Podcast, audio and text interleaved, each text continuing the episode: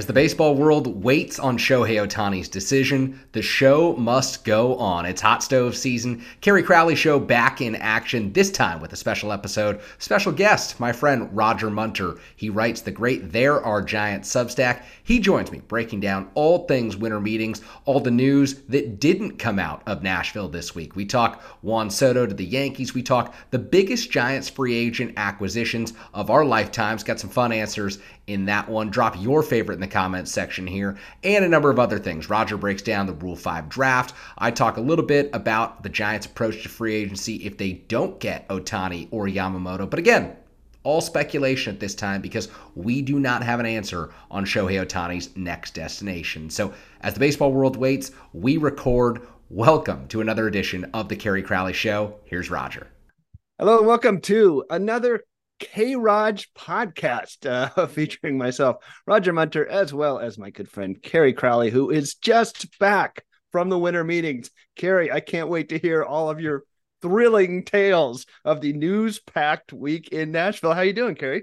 Doing doing great, Roger. So good to talk to you again. And uh, let, yeah, news-packed is a great way to put it, because the exact opposite. And I, I think that it's a little easier to stomach when the winter meetings are somewhere like San Diego, where you've got a small hotel, Vegas, where there's distractions and other things going on. The Opryland Hotel in Nashville is an absolute circus. We're talking about a three thousand word shopping or three thousand room shopping mall that happens to host the winter meetings. There's like seven restaurants in the place. There's four bars. And yet everywhere you turn, you see Jeff Passan. So I don't know how, I don't know how the guy does it. There's gotta be four of them. The man is everywhere. Yeah. It's, it's an experience unlike any other. And I would recommend, if you don't have to go, never go to a winter meeting. Hey, now Bruce Bochy lives in Nashville these days. Did, did you get to catch up with, with Boch? I was hoping to, I, I really was, but I think he probably, he did the thing where if he's living there, he's not getting a room at the Opryland. He's probably shuttled in for his little media availability with the writers, where, of course, it's all the Rangers writers and then every writer who's ever covered Bruce Bochy. So you probably add in one hundred fifty Baseball Writers Association of America people. And uh, yeah, I, I think he got out of there quickly. The, the man is smart, and uh, he went with his gut to get out of there. There you go. He's got a little lake in the back of his property. He goes oh. fishing every day, I'm sure, during the winter.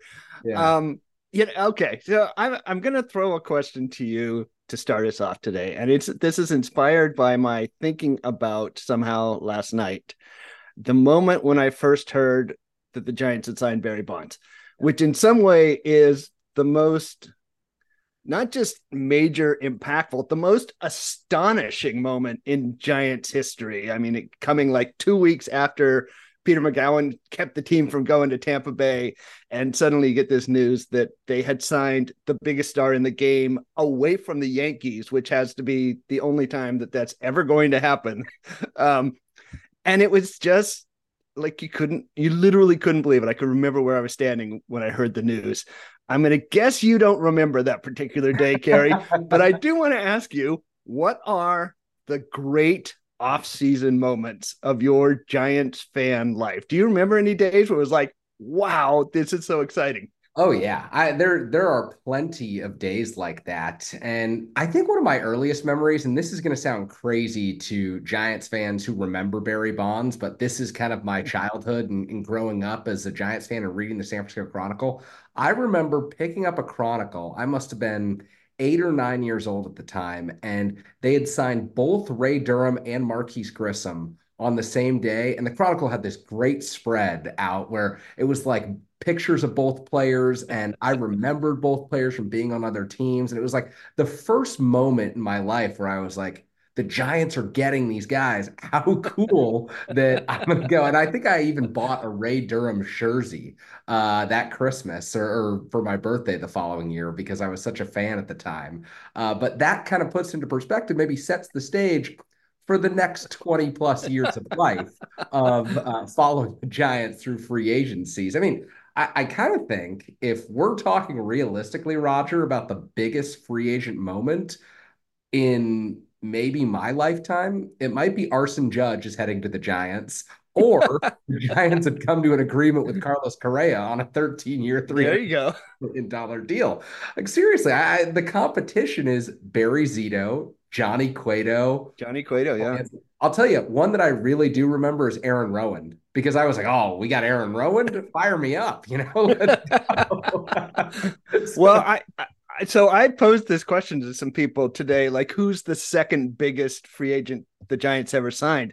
And when I put it out there, I had forgotten about Barry Zito, which I apologize to Barry Zito. But in retrospect, the hype of that moment didn't didn't have a long shelf life, yeah. uh, as it were.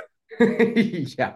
Yeah. The hype seems to have worn off, even, even if everyone was excited at the time. I think, what was it? Seven for one twenty-six was the deal for Barry Zito. Something, something crazy. At the time, I thought I would just absolutely absurd numbers. That was my, my gut instinct as like a thirteen year old when the Giants signed Barry Zito was, did they overpay for this guy? But I, I, I maintain that you can never overpay for someone when you win a World Series title. So that's no, absolutely true. But yeah. the idea of getting a guy who had not long before that won a Cy Young Award, yeah. won an M V P, like, I mean, the Giants don't get those guys historically. We don't have those moments. I remember, so this is going way, way, way, way back before your time. But another really exciting moment for me as like a teenager was the day it was announced that they had traded for Vida Blue. Oh, yeah. Which is, you know, after a decade of just miserable, horrible selling off every star on the team, to actually go out and acquire this amazing talent from across the bay. It was really exciting. And it's, it's, you look back on those years.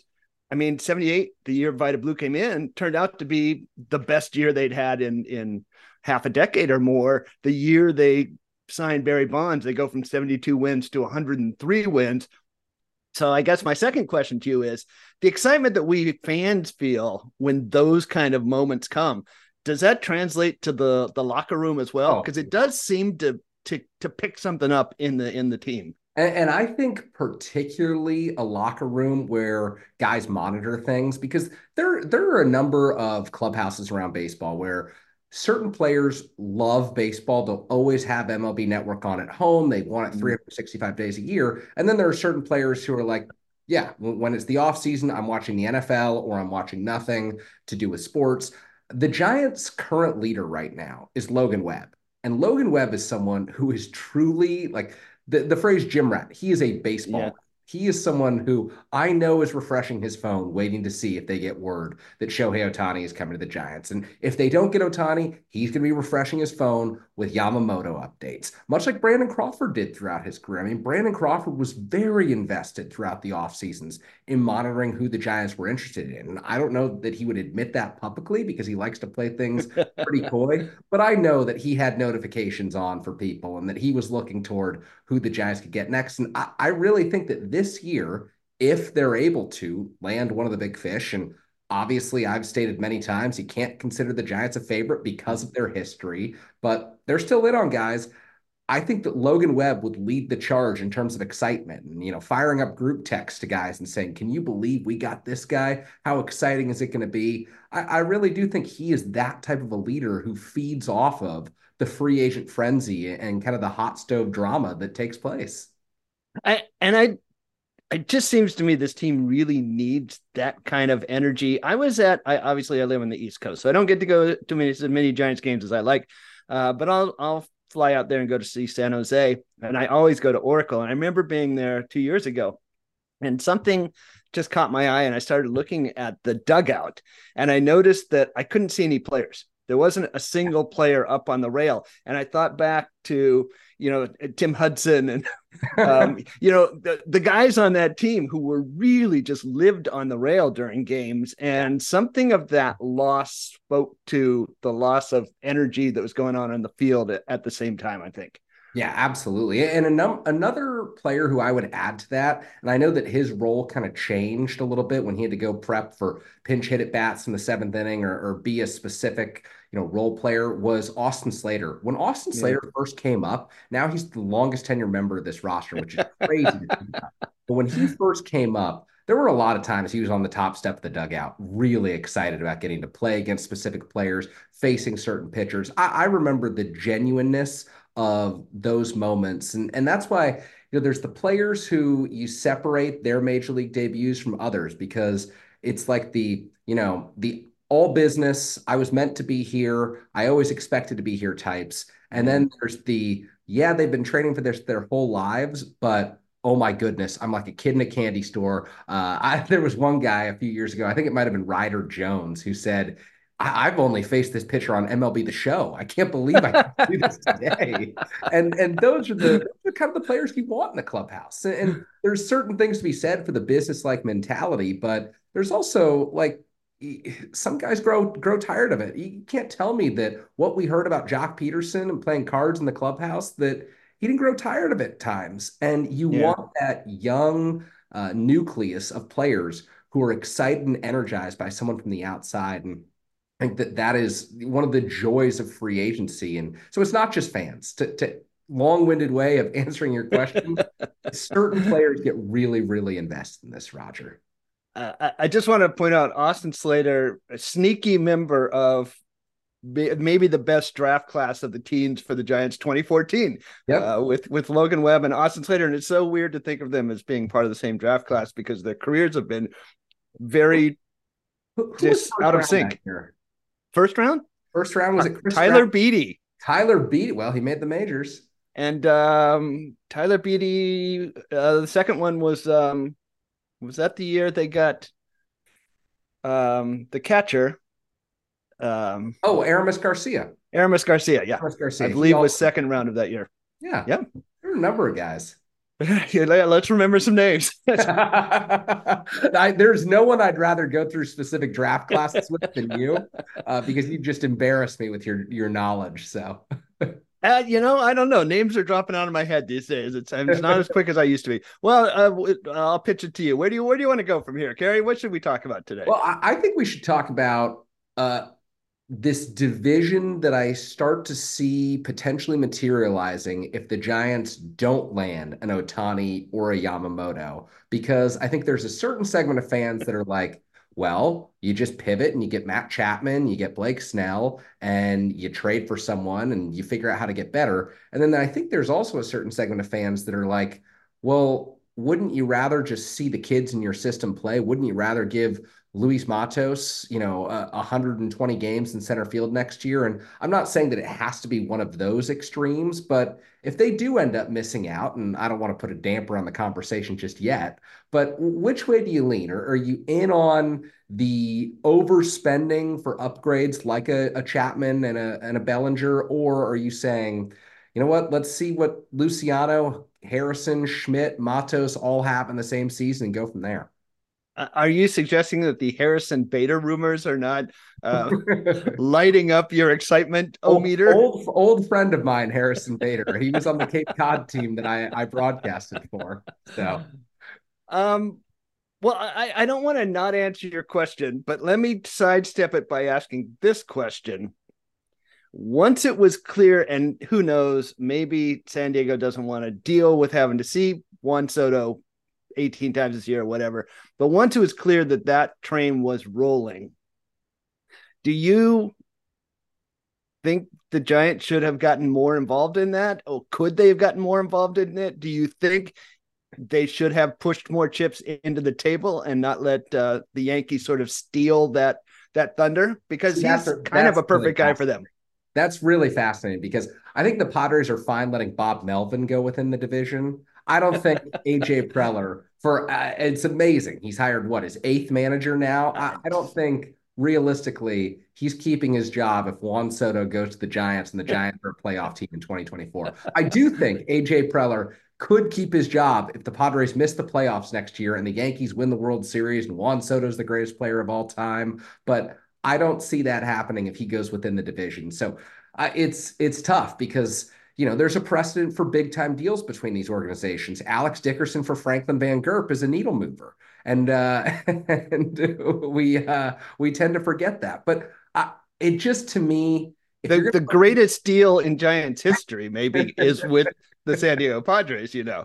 I know, I know, but but I still I still love the Dickerson for Van Gerp trade, so that's what I'm going to reference. It's no um, Mark Davis for uh, I don't even know who they got for Mark Davis. Now that I think about it. oh, but uh, but yeah, I I think that I'd love to see a big trade this offseason. I'd love to see a shakeup of the roster, and I wouldn't be I wouldn't mind if the Giants parted with some prospects to get into win now mode, especially because the Potters are taking a step back.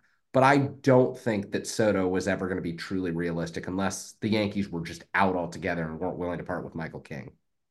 I mean, I guess I'm in the middle because I think by force, the Giants are going to play some kids next year, right? They, there's literally not a shortstop on the roster other than Marco Luciano and, and Tyler Fitzgerald, right? So, and I don't know that that's going to be changed. They... Kyle Harrison is going to be part of this team. They are going to play the kids, but they're not going to turn it into Sacramento West, which, by the way, if you looked at Sacramento's win-loss record uh, the last couple of years, that's not something that's going to fill the house either.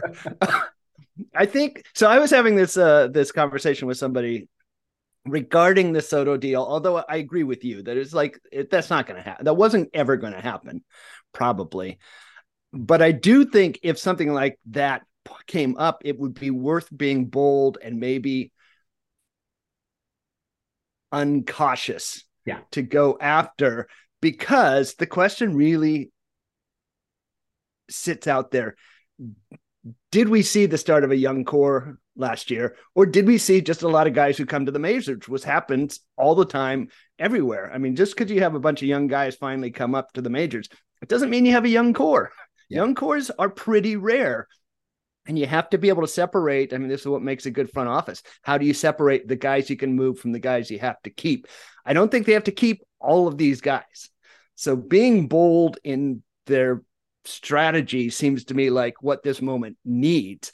But we're going to necessarily see some combination of hopefully star talent and young players next year, no matter what happens. I don't see a way around that. No, I, I totally agree. I completely agree. And it means that, you know, whatever happens after the Ohtani domino falls is still really, really important for the Giants. And I think that there's going to be a lot of different moves to consider, a lot of different trades to, to map out, because the rest of the industry is going to figure out, you know, look, once Ohtani's off the board, there are a number of teams that are going to say, hey, look, we know that the Dodgers, the Blue Jays, the Giants, the Cubs, they were all willing to take on salary this offseason. So what can we get in return for players who we want to part with for salary? So what what do the Corbin Burnses and the Tyler Glasnows, right. what do they look like? And to me, what you just said is, you know, the Giants have to make deals that, you know, may not be as cautious. And I totally agree. I think you've got to bring in someone, whether it's spending three hundred million dollars in free agency on Yamamoto or spending twenty-five million dollars next year on Glasnow and giving up a few prospects to pair with Logan Webb and to make one area of the team uh, your strong suit, your calling card, an area that you can hang your hat on. And it, to me, the easiest way to do that is to go get a pitcher, go get an ace to pair with Logan Webb. Mm-hmm. But you're also still going to have to supplement a lineup that I think we can all agree was just brutal to watch in August and September. Oh my God. Uh, it, it was, but to, to go back to the prior point, one reason why the offense was so brutal to watch last July, August was that it was so full of rookies. Yeah. And you had at one point in July for several weeks in a row, the bottom half of the lineup, like five through nine, was all rookies who were getting taught some lessons by, by the majors. That's when the offense started to to tank. So I think people who say let the kids play are, are there's some selective amnesia uh, going on in some minds there. Um, I think I really feel like I, I have never thought Ohtani was to the Giants was a likely outcome. Yeah. I've never thought that. I don't think that. I just think the Dodgers make a lot more sense, as sad as that is to say. Yamamoto is really kind of a linchpin for me, because yeah. if you can create a dominant front of your rotation for a long time. And that's where he really separates from a Corbin Burns or Tyler Glasnow. Tyler Glasnow is kind of another Carlos Rodon, you know, a guy who's twenty innings max. Ooh, yeah. um, but but we want to see somebody, and Zaidi said this, that, that's going to be here for a while. We want to see the beginning of a team that's going to last more than one year in an option, and that's really Yamamoto, twenty-five-year-old ace from Japan with its ridiculous one point two E R A for lifetime or whatever it is. Now you say, well, we've got Logan Webb, we've got Yamamoto, we have Kyle Harrison on the way. Okay, that's stuff you can build around, and you, you can start filling in some Harrison Baders at that point, right? Because you've got something to hang your hat on, and that's that's maybe what I think is the most important thing going forward. Yeah, it it, it has been interesting to see the Harrison Bader chat, though, because you go through this entire winter meetings week, there's so much hype around, oh, all the executives from all thirty teams in baseball are getting together. There's reports the Giants are still in on Ohtani. He hasn't made up his mind. Dave Roberts does the dance with admitting to the meeting, and then Yamamoto's the next big guy. And then all of a sudden it's like, Uh, one year, ten million Harrison Bader platform contract. Eh, who knows? You know, there would be such a howl from From Giants Twitter. I mean, it really got the, the quote that will never die is, as much as I love Brian Sabian, the classic uh, Vladimir Guerrero oh. sign that we couldn't sign him because we did. We couldn't get Jim Brower and, and, and Mike Tucker and, and Ryan Christensen, whoever it was, uh, this long list of people who sadly were not very good, which is why that team did not make the playoffs. Um, yeah, I, I was the, reading the other day, speaking, speaking of that, I think G P T put this out on, on Twitter, but Uh, an old Chronicle post about what Michael Tucker actually cost the Giants. Wasn't it like a first round draft pick? I it mean, was a first round draft that's pick. Just, that's unbelievable to me that the teams could operate in that fashion back then. I mean, it was intentionally a first round draft pick because they were reappropriating the money because they had a hard line capped payroll. And they said, we've got to put a competent person out here in the outfield, and that's going to cost us a little money, and we have to figure out where to get that money. I will say, and I've taken some heat from various corners on this, I I think people, it's easy to, it, well, at the time, it was easy to make fun of that. But the capital outlay for the stadium, I think, did have that ownership group in a bind at that time financially. And Peter McGowan has been very upfront over the years that it was his belief that whatever money they had had to be put into the major league team because they had to get fans into that stadium to, to balance the books, essentially, to make it all work out. And that was kind of the, the end result of that. And you can look back and say it looks pretty stupid, which it did, but With, unless you got, unless you you're looking at the wallet, you don't really know what the constraints they were dealing with was. That that is true. And and look, I will never fault a team for trying. And the Giants were trying to win. They were trying, but I never fault a team for trying, which is why, you know, in retrospect, the San Diego Padres season makes me a little bit sad, especially knowing what the passing oh, yeah. of Seidler, because man, they tried harder than anyone. They tried, even if some of their ideas massively failed, and they were, you know, A J Preller and Bob Melvin were apparently not even speaking it by the end of the season, which is just chaotic. But Peter Seidler wanted to win, and he wanted to win yeah. for the city, that franchise, and so I, I really won't fault the team for trying. And if you have to keep it within a certain means, I, I get it, you know.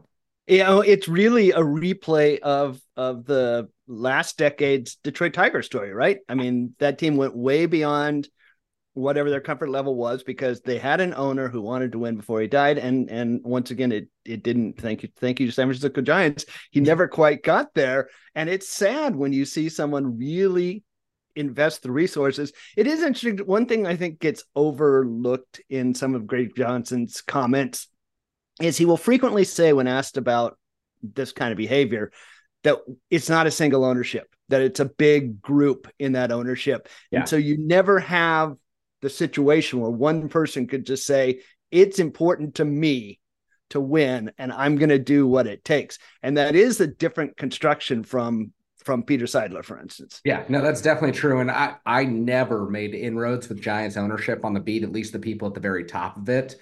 Uh, you know, they just people who didn't want to talk to me, and for good reason. When you're an owner, you're probably wary of journalists, but I did know a few people who had the smallest stakes in the team And those people wanted to win. And those people weren't afraid to uh, to criticize the people who were making some decisions. So it's always funny because these are the people who arguably are like putting in for their investment. Right. It's going to pay off.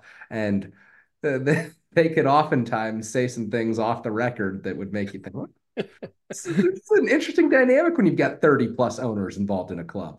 That's true. And it changes over time. I think we know that when uh, when the elder Burns were alive, that that different different decisions probably got made from the younger generation. Um, it'll be interesting to see kind of what Buster Posey's influence yeah. on ownership is too. I mean, I know his stake is small, but I think his voice is probably loud. Yeah. And that should that should affect things going forward. I, I'll now come back to your, your original question and say, I think they've got to find a middle road. And mm-hmm. Totally. I, like I say, they're going to have kids out there, but they have to compete and try to win. I mean, they just have to do it. And that Arizona team was flawed. It was, was massively just, flawed, yeah. right? I was they just going to bring up the Arizona team to you. They had a great star, a great young star, but there were a lot of holes on that team. You can compete uh, with a reasonably talented roster. And I think people will say, well, the Giants aren't close to competing. Forget that they were like in a playoff spot at the start of September.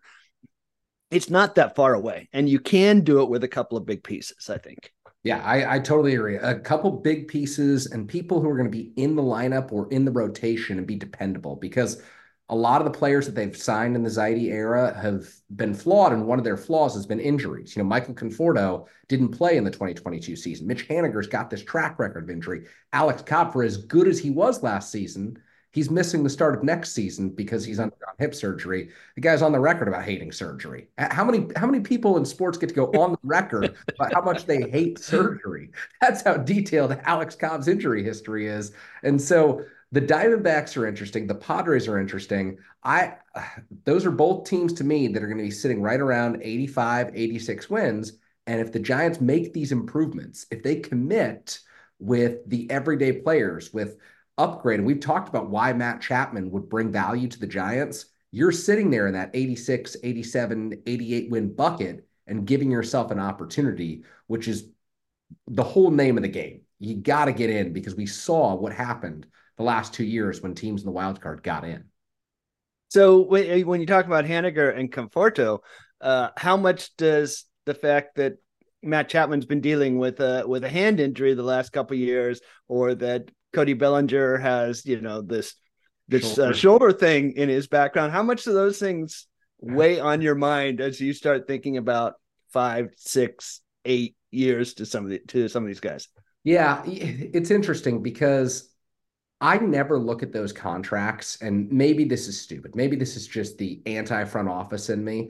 I don't look at those eight or ten year contracts as contracts where you expect to get value in years five through ten or years six through eight. I look at those as, we are committing the years and the money now, and we're going to look at this as an investment for the next three or four seasons, even if it is the contract that throws you underwater seven or eight years from now. Because quite frankly, if you're Farhan Zaidi, you're not going to be the president of baseball operations in the year twenty thirty-three. And if you are, things have been extraordinary. Things went well. Yeah. So you take that risk. If the best player available is someone who, you know, he needs the extra year or the extra thirty million dollars and ownership has greenlighted it, you take that risk to sign them, even if there is a hand issue or a shoulder issue, because it's not going to be your problem if that player doesn't produce. You know, what is going to be your problem is if you don't sign that player and then Luis Matos gets hurt next year, because right. then what do you do? You know, the, uh, the way I kind of think of it too is, you know, the, the saying player development, that the development's not linear. Uh, mm-hmm. People go up and down. The same is true of, of, of these big long-term contracts. Those long-term contracts are not linear. Players don't have linear careers. Brandon Crawford's best year of his long contract was the last one. Brandon Belt's was the next to the last one. You know, Buster Posey had a, had down years and then good years. Uh, Longoria had down years and then some good years at the end. You're going to get ebb and flows in those contracts too. You just want the whole thing to kind of balance out. Uh, I, I I was having another conversation the other day. Is I, I always find it uh, Giants fans' views of Mark Melanson's deals uh, always strike me as a bit bizarre, because I think around the industry, particularly around Atlanta, people think, yeah, it basically was okay in the long run. He gave value. He just gave value at the back end of it. And the Giants and their fans needed it at the front end of it. Yep. And so he had this, this stigma attaches to him because he was good at the wrong time in that deal. But he, yeah, I mean, Atlanta certainly was happy to have him, as he, he helped him to back-to-back playoff series. So, yeah, and think about how different the Johnny Cueto deal looks if twenty sixteen goes a little different at the back end of the bullpen. You yep. know, if he gets another opportunity in that postseason and he delivers in that postseason, I think people are looking at the six-year, one hundred thirty million dollars deal and saying, Johnny, it doesn't matter what you give in years three, four, five, and six. What That's you give here, we will take it. You know, it's like Barry Zito. God, that contract was horrible. But he started one of the most important games in playoff franchise history, and he delivered. So it's a good yeah. contract to me. Edgar Renteria shouldn't have been the shortstop in twenty ten. Like, the guy should not have had a job at the end of that season, but it was worth it. You know, it's funny how years later you look at these contracts differently. And I, I don't want to just do a harsh cut in this episode, Roger, but I do have to ask you about a topic that I know you're versed in, and that's the Rule five and uh, minor league phase of the Rule five draft, because I'm sure you've got opinions, and you know that uh, day day four of the winter meetings, when the Rule five draft is taking place, is when I was already out of town, but it's when every beat reporter is too hungover to report, so... Uh. Un- untrue of J J Cooper, who always uh, makes sure he gets a picture taken at the Didn't see at the him dice. At Hughes Bar early in the week. Yeah, I mean, uh, interesting. This year's Rule five draft was was by and large a nothing burger. I think it was the smallest number of players taken in several years. Uh, the pass, pass, pass started very early on, and I don't know what the total amount taken was, but it might have been in single digits, which is yeah. pretty low for the last few years. Uh, I think it needs to be pointed out that the Giants' calculation on who needed to be protected and who didn't was pretty accurate. They didn't lose guys they left out there. I've had some conversation with scouts about like Kai Wai Tang, and they're like, you know, Tang's sort of comparable to Jacob Junis, who's probably going to get a two-year deal somewhere, so that made sense. Uh, so I think everything they thought was proved out pretty accurately. I've been writing a series here. I'll actually, uh, for once uh, in a long while, pump my own content. I've been go. writing a series on There Are Giants recently. We're looking at the rosters, potential rosters for the affiliates next year. And the thing that has jumped out to me very clearly is there aren't enough all roster spots for all the players. And next year, the domestic reserve list maximum is coming down from one eighty to one sixty-five, which really is going to have legitimate repercussions on how many people clubs can carry. You know, you stick some of them on the sixty day, but it's going to be hard to stay under that number. And there just were some players who did not necessarily fit on rosters very easily.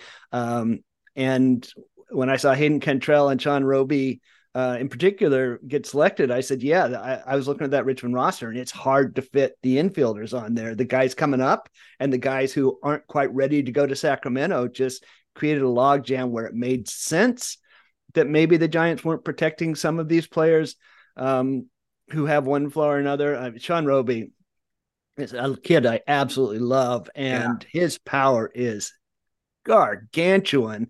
Uh, he unfortunately he he set the record for home runs in, in a season in Richmond on July fourth. It's just incredible to think about. July fourth of twenty twenty-two. Unfortunately, he was he's been injured almost since that time. Uh, one thing or another, uh, uh, ankle in- injury that lasted through the through the winter last year. So he's kind of struggled to get on the field. Um, So I, I was not surprised to see them lose the players they did. I know that they have roster crunches coming.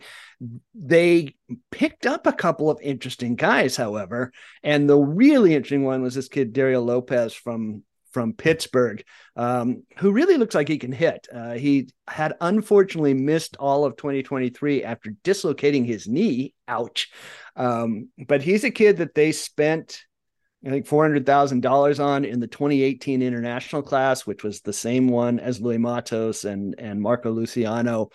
Um, they pushed him aggressively, so he was in full season ball as a teenager, and he showed real power. He hit nineteen home runs as a twenty-year-old in the Sally. uh, you know, high A ball, Very which good. is yeah. not an easy uh, yeah. league to hit in, actually.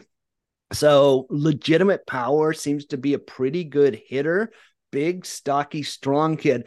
And it was really interesting to me looking, digging into him a little bit, that he is a guy who is not a real good swing decision maker. He's a guy who hits the crap out of the ball. And I look at that and I'm like, well, that's interesting, because Giants amateur acquisitions have been much more towards good strike zone discipline, good swing decisions. Uh, but I know there are also a lot of voices in the organization who are starting to emphasize strength. You hear this off a lot about Giants players these days. He needs to get stronger. This is a kid who's pretty strong. And it's interesting to me that that was sort of the element of his game that I think they seized on, not necessarily the the the swing take part. And maybe you're seeing some kind of uh, priority shifting in the background in, in that pick. So I'm going to really be interested to follow him uh, in the coming year. Yeah, definitely. I, I was sad. Pour one out for Sean Roby, because I've followed his career since the beginning. Love the power. And uh, I don't know. I still feel like the major leagues are within reach for him one day if, if things go right in, in the Marlins organization. I actually think he found a good place to go, too, because that's an organization that has really struggled to develop hitting and is desperate for, I mean, the thing he does is hits balls a country mile. Um, it's, you know, there's been a lot of contact issues and, and the batting average has been low. Uh, but boy, you throw, you hang a slider in front of Sean Roby and it is going to go places that were hitherto unexplored by a baseball. Um, my friend, my friend Trey Wilson said, you know, windshields of Richmond are happy. I saw that. That was great. That he's somewhere else. Um, and I agree with you. There, there's a chance he can he can succeed with the Marlins, and I, I hope he does. I, I just don't know where the playing time is going to be for him in Richmond this year, and I think that's why they left him exposed. Well, if if I know anything about the way that uh, baseball works and minor acquisitions work, uh, that was Gabe Kapler's first move as the Marlins assistant general. You always well, take good. favorites from the previous organization. Assistant G Ms have a little more sway over the minor leagues.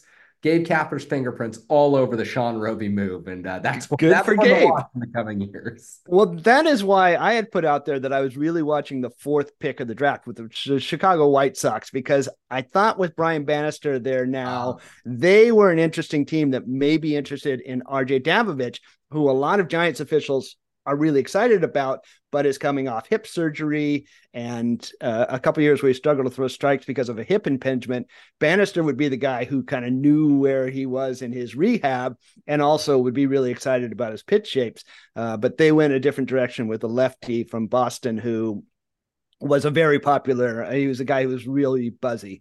Uh, yeah. And once they'd done that, they filled the roster, so they didn't have another pick, uh, which is great because that means we get to keep R J and, and uh, hopefully he is healthy this year and, and ready to participate in the bullpen. Yeah, something to keep in mind. A L Central, the uh, the White Sox have the Giants' former pitching coach and Ethan Ethan Katz, and now Brian Bannister. The Guardians have Stephen Vogt, Craig Albernez, Kai Correa, all potential trade partners because Scott Harris uh, runs the Detroit yeah. operations. There you go. Um, and even Matt Daniels, uh, who was once upon a time the, the the coordinator of pitching sciences, I think, for the Giants, is now their pitching acquisition specialist. So yeah. there's a lot of uh, there's a lot of stuff going on in the A L Central. Yeah, the keep keep it in mind when the Giants start to make trades this offseason. They're going to be getting uh, Jose Ramirez and Eloy Jimenez. absolutely, to- absolutely. Uh, well, Kerry, I see uh, our, our clock is winding down. Do you have, is that it? Or do you have a, a, a last bomb you're going to drop on us uh, from Nashville? No last bombs, just glad, you know, I used to do, uh, what was it? seventy-two hours in Nashville. forty-eight is my cap for winter meetings now, and I'm thrilled I got out in time.